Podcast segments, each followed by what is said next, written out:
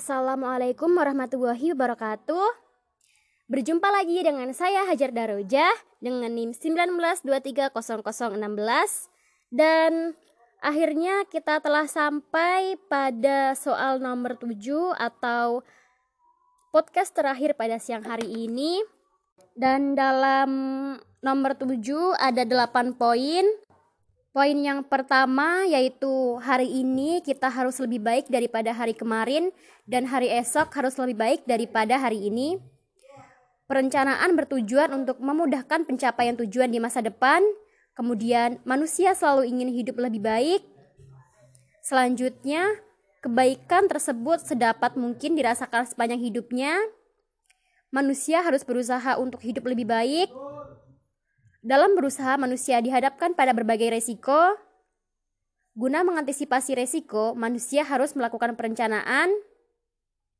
Dan ketujuh, perencanaan yang baik hanya dapat dihasilkan pada situasi yang relatif stabil. Dan yang terakhir, berdasarkan perencanaan, manusia mengembangkan aktivitas. Nah, dapat kita pahami bahwasanya dalam poin dalam 8 poin tersebut yaitu setiap aktivitas manusia senantiasa bertujuan untuk meningkatkan kualitas hidup dan untuk mencapai hal tersebut perlu adanya sebuah perencanaan. Dan dalam 8 poin yang telah kita sebutkan tadi adalah ciri-ciri penting dari pembangunan yang terencana.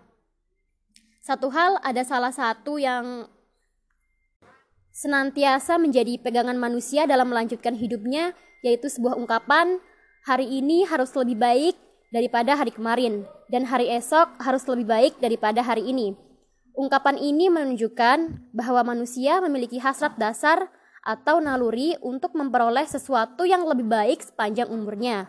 Untuk itu, manusia dibekali oleh akal pikiran, hati, serta anggota tubuh agar dapat mengupayakan kebaikan tersebut. Namun demikian, tidak semua upaya manusia akan menghasilkan kebaikan. Ada kalanya manusia mendapatkan keberhasilan, namun tidak jarang pula mendapatkan kegagalan. Nah, untuk memperbesar kemungkinan berhasil, maka setiap upaya manusia harus direncanakan dengan matang. Dalam perencanaan tersebut, selain harus memperhitungkan kekuatan dan kelemahan dirinya, manusia juga harus memperhitungkan kondisi lingkungan sekitarnya. Perhitungan ini sangat bermanfaat untuk memprediksi hasil yang akan diterima serta risiko yang akan dihadapi apabila kondisi diri dan lingkungannya stabil.